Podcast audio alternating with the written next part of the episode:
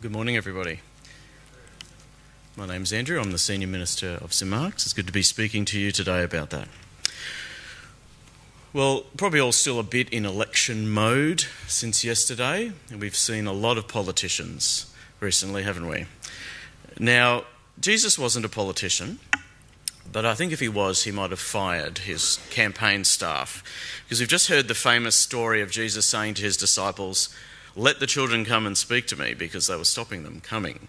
You know, and obviously the disciples didn't know what a good photo opportunity looks like for a leader. You know, spending time with children and being seen to be caring with them, that's a great move for a prospective leader. Fantastic picture. Anyway, so this is a famous scene. We've probably heard of it before. And it's so is the following encounter that Jesus had with a rich ruler. And as we look at them today, I want to ask, what is the theme of these stories and the teaching that Jesus brought out of them for us?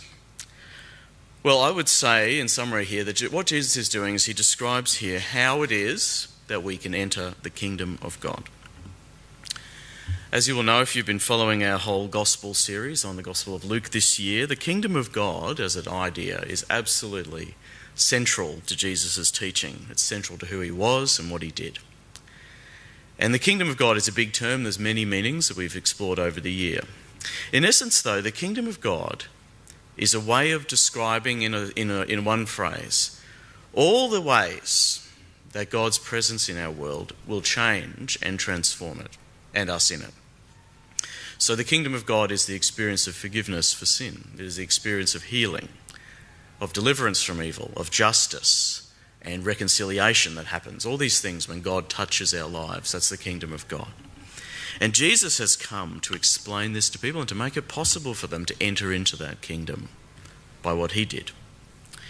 So in these readings today then, I think what he's doing is he talks about what I would describe as perhaps the attitude or the attitudes that are a necessary precondition for us if we want to properly enter into an experience of the kingdom of God.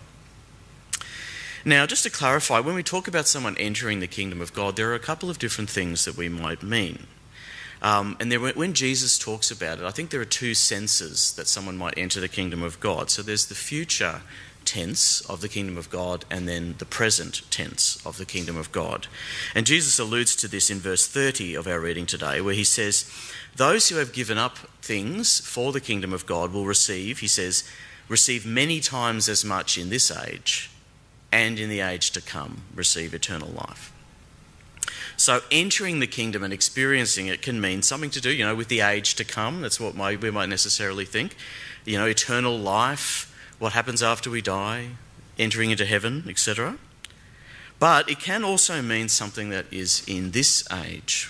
And I think when it does, entering the kingdom, when Jesus talks about it in this age, means experiencing the blessings of eternal life in our current life in our current world. Means entering into the experience of God's presence now.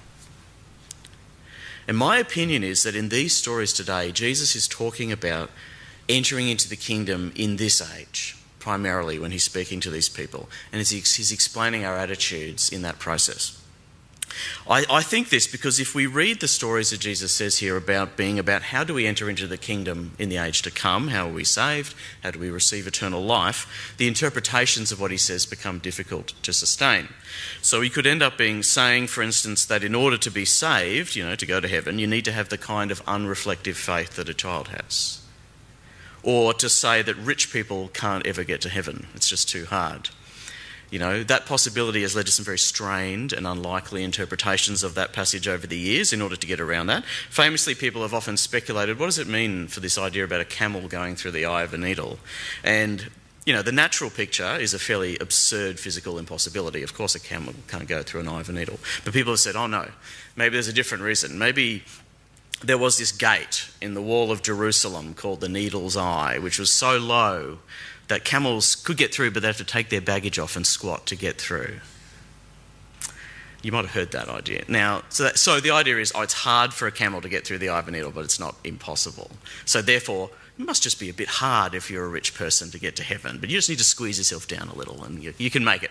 So there's no evidence that that gate ever existed. I don't think that's what Jesus is talking about.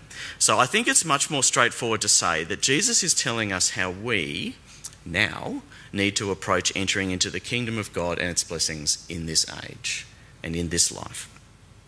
So firstly, we have this incident where parents are bringing their babies, we heard, to Jesus to be blessed. That's a natural thing for people to do. He's a holy man, he's a religious elder. But the disciples apparently think this is a waste of time, and Jesus will have better things to do. And he says there his famous words, "Let the little children come to me, and do not hinder them, for the kingdom of God belongs to such as these. Truly I tell you, anyone who will not receive the kingdom of God like a little child will never enter it."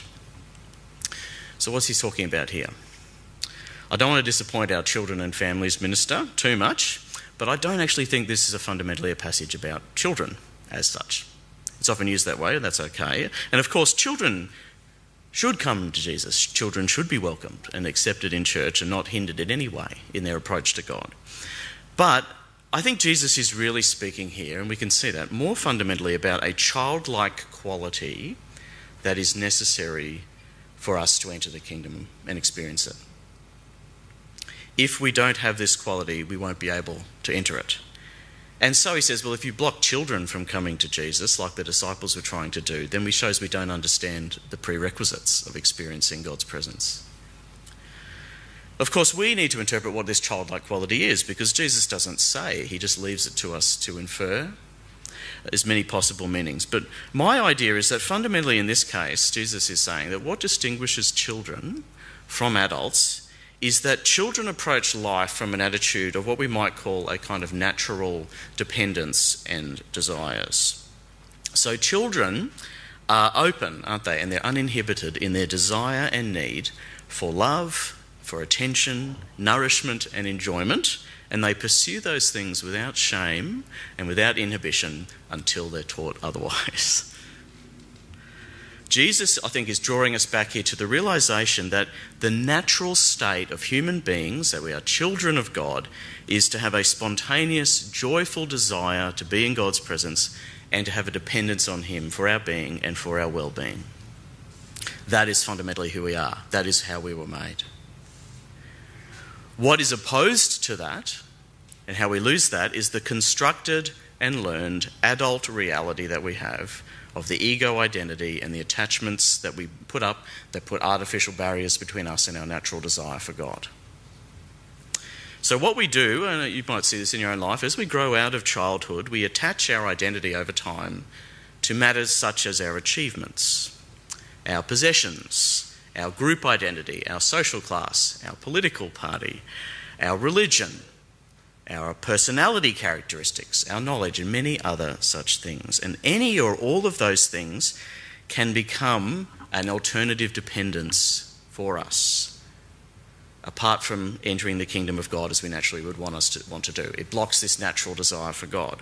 And I think Jesus is saying that unless we return, at least in some way, to this natural childlike dependence and desire for God, we will never enter into his kingdom.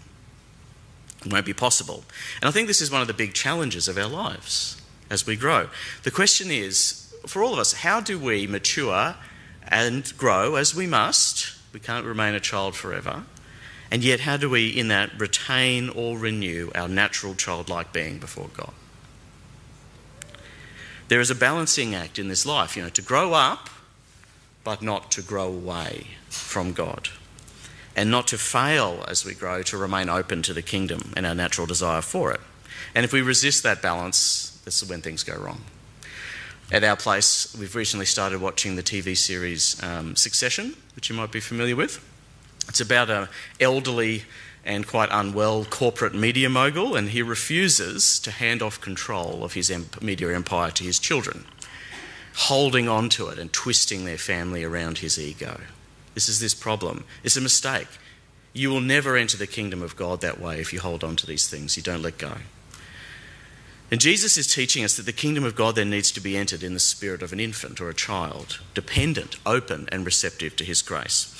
There's a picture of this in Psalm 131, verses 1 to 2. And the psalmist writes, "My heart is not proud, Lord. My eyes are not haughty. I do not concern myself with great matters or things too wonderful for me. But I have calmed and quieted myself. I am like a weaned child with its mother. Like a weaned child, I am content." What a restful image.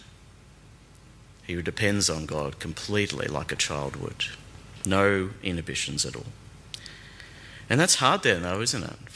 As we grow up, because the cares and concerns of our ego-driven, identity-driven life are so pressing and so demanding and so engrossing that it can seem impossible to let go and return to childlike innocence with God.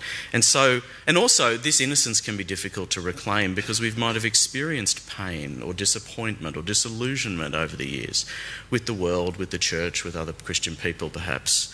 That's a huge problem in the contemporary Christian church as we acknowledge our failures, the failure of innocence.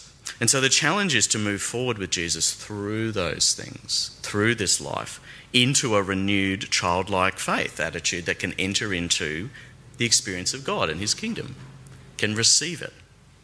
I was reminded this week of a quote I think that expresses something of this idea well to me. It's by an American theologian, a man named David Bentley Hart, and he says, "Wisdom is the recovery of innocence at the far end of experience." So wisdom is the recovery of innocence at the far end of experience.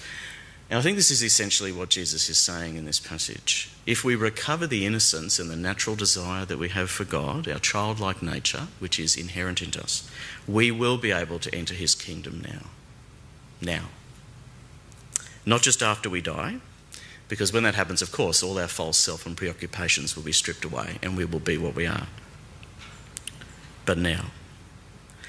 So let's move then to the second part of our reading, which I think really functions as an example of this issue, is the story of a certain ruler, it says, who speaks to Jesus, whom we know from Matthew chapter 19 and Mark chapter 10, he was a rich young man. So we call him the rich young ruler usually. Now this man wants to know what he needs to do to inherit eternal life. And I think he's asking about the life of the age to come. I think he's asking about eternal life after he dies. And he probably thinks that he has that sewn up through his genuine faith and good works. And maybe he does. He's kept all the commandments since he was a young boy. But Jesus answers him according to the present tense kingdom reality. He says this rich young man is only prevented from this heavenly treasure by his attachment to his wealth. Jesus tells him he could, I believe, that day enter into the kingdom and follow Jesus joyfully if he were to give that away and leave it behind. He wouldn't need to wait until he was an older man and he lost it naturally or he died to receive the blessing of the kingdom. He could have it now without waiting. He could be someone like, the later Saint Francis of Assisi, another rich young man who gave up everything he had to pursue the kingdom of God. But this rich young man doesn't do that. We hear he goes away sad because he's very wealthy. And that's why Jesus says it's so hard for the rich to enter the kingdom of God now. Wealth of that kind is so hard to move away from and to recover the childlike dependence upon God and desire for him when we have something else to depend upon and desire. So I think that it's good then, having read those things, to apply that to ourselves. The kingdom of God is present now. That's what I'm saying. I think that's what Jesus is saying. But one of the barriers we have to experiencing that is our attitude to the identity that we have and the stuff that we have accumulated on our journey through life. Anything that inhibits our natural response to God the Father, our childlikeness. Now money, yes, like this rich young ruler, it is the most obvious for us. I think that almost all of us who live in contemporary Australia are probably in the same position as this rich young ruler, incomprehensibly wealthy by global and historical standards, and usually unwilling or even unable to detach from that part of our identity, and it is sad. But also, we have our achievements and our knowledge, and even our religious identity and experiences can have the same function. Puts in the way of God and his dependence on him. The disciples thought that Jesus would be more interested in meeting important, serious religious adults than talking to children. Wouldn't we think the same? But he had very little time for those people. He said, I don't care. I want the children to come to me. They're the ones who know what the kingdom is about. It's not possible for those people to enter the kingdom with him as they were. They had to let things go. So the challenges today, I think, for us is the kingdom is available to us now, and God is present and his blessings are present. But it might cost us a lot of what we think of as ourselves in order to return to the state where we can enter into it fully in this life. And that's impossibly hard even to consider. And the disciples say this, don't they? In verse 26, they say, well, who then can be saved? If this is the way, who then can be saved? If a good, respectable, law-abiding, rich young ruler in the house of Israel can't make it, then who could? What hope is there for us? Well, Jesus says, well, yeah, that's right. But in verse 27, he says, well, what is impossible with man is possible with God. He can squeeze that camel tight enough to get through the eye of that needle. But it might not look the same on the other side. Don't dwell on that image too much. It will be completely different. It won't look like a camel anymore when it gets there. But Jesus has promised there'll be blessings through the eye of the needle. He talks about some of those blessings in the rest of the passage. It's worth saying that in verse 29, Jesus is probably not saying that the disciples should permanently abandon and disown their families in order to follow him. I think what he's really saying is that people who go with him on his journey of mission, who do leave behind some of their attachments, normal life to pursue the kingdom as he's asking, they won't miss out on a blessing. And in fact, they're going to enter into a kingdom where their relationships and the range of people that they are connected to will be so much greater, their spiritual family. Their childlike dependence is going to be rewarded. And so the kingdom of God is available to us now. This is what Jesus is teaching. And I think this is a challenge for us today to evaluate our attitude to our life. What obstacles have we created to our dependence, to the experience of the kingdom? As the disciples lament, we probably can't let go of those things by our own strength. Who then can be saved? In fact, our strength of will and our mind is probably partly the problem. Because we hold on with those things, how can we let go with our strength? So the only thing I think that we can do then, and Jesus says, is, well, you need to ask. You need to ask for the grace to be changed, to be squeezed through that needle, and to receive the power to recover our true identity as God's children and to seek him again. So let's do that today. Let me pray, and then we're going to move on to the rest of our service.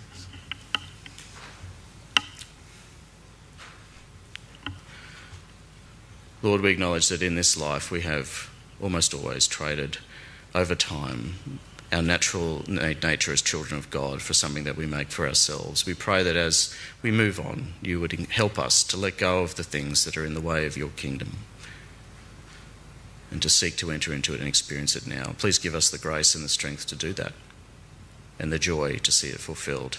We pray for the blessings of the kingdom in this age and in the age to come. In Jesus' name, amen.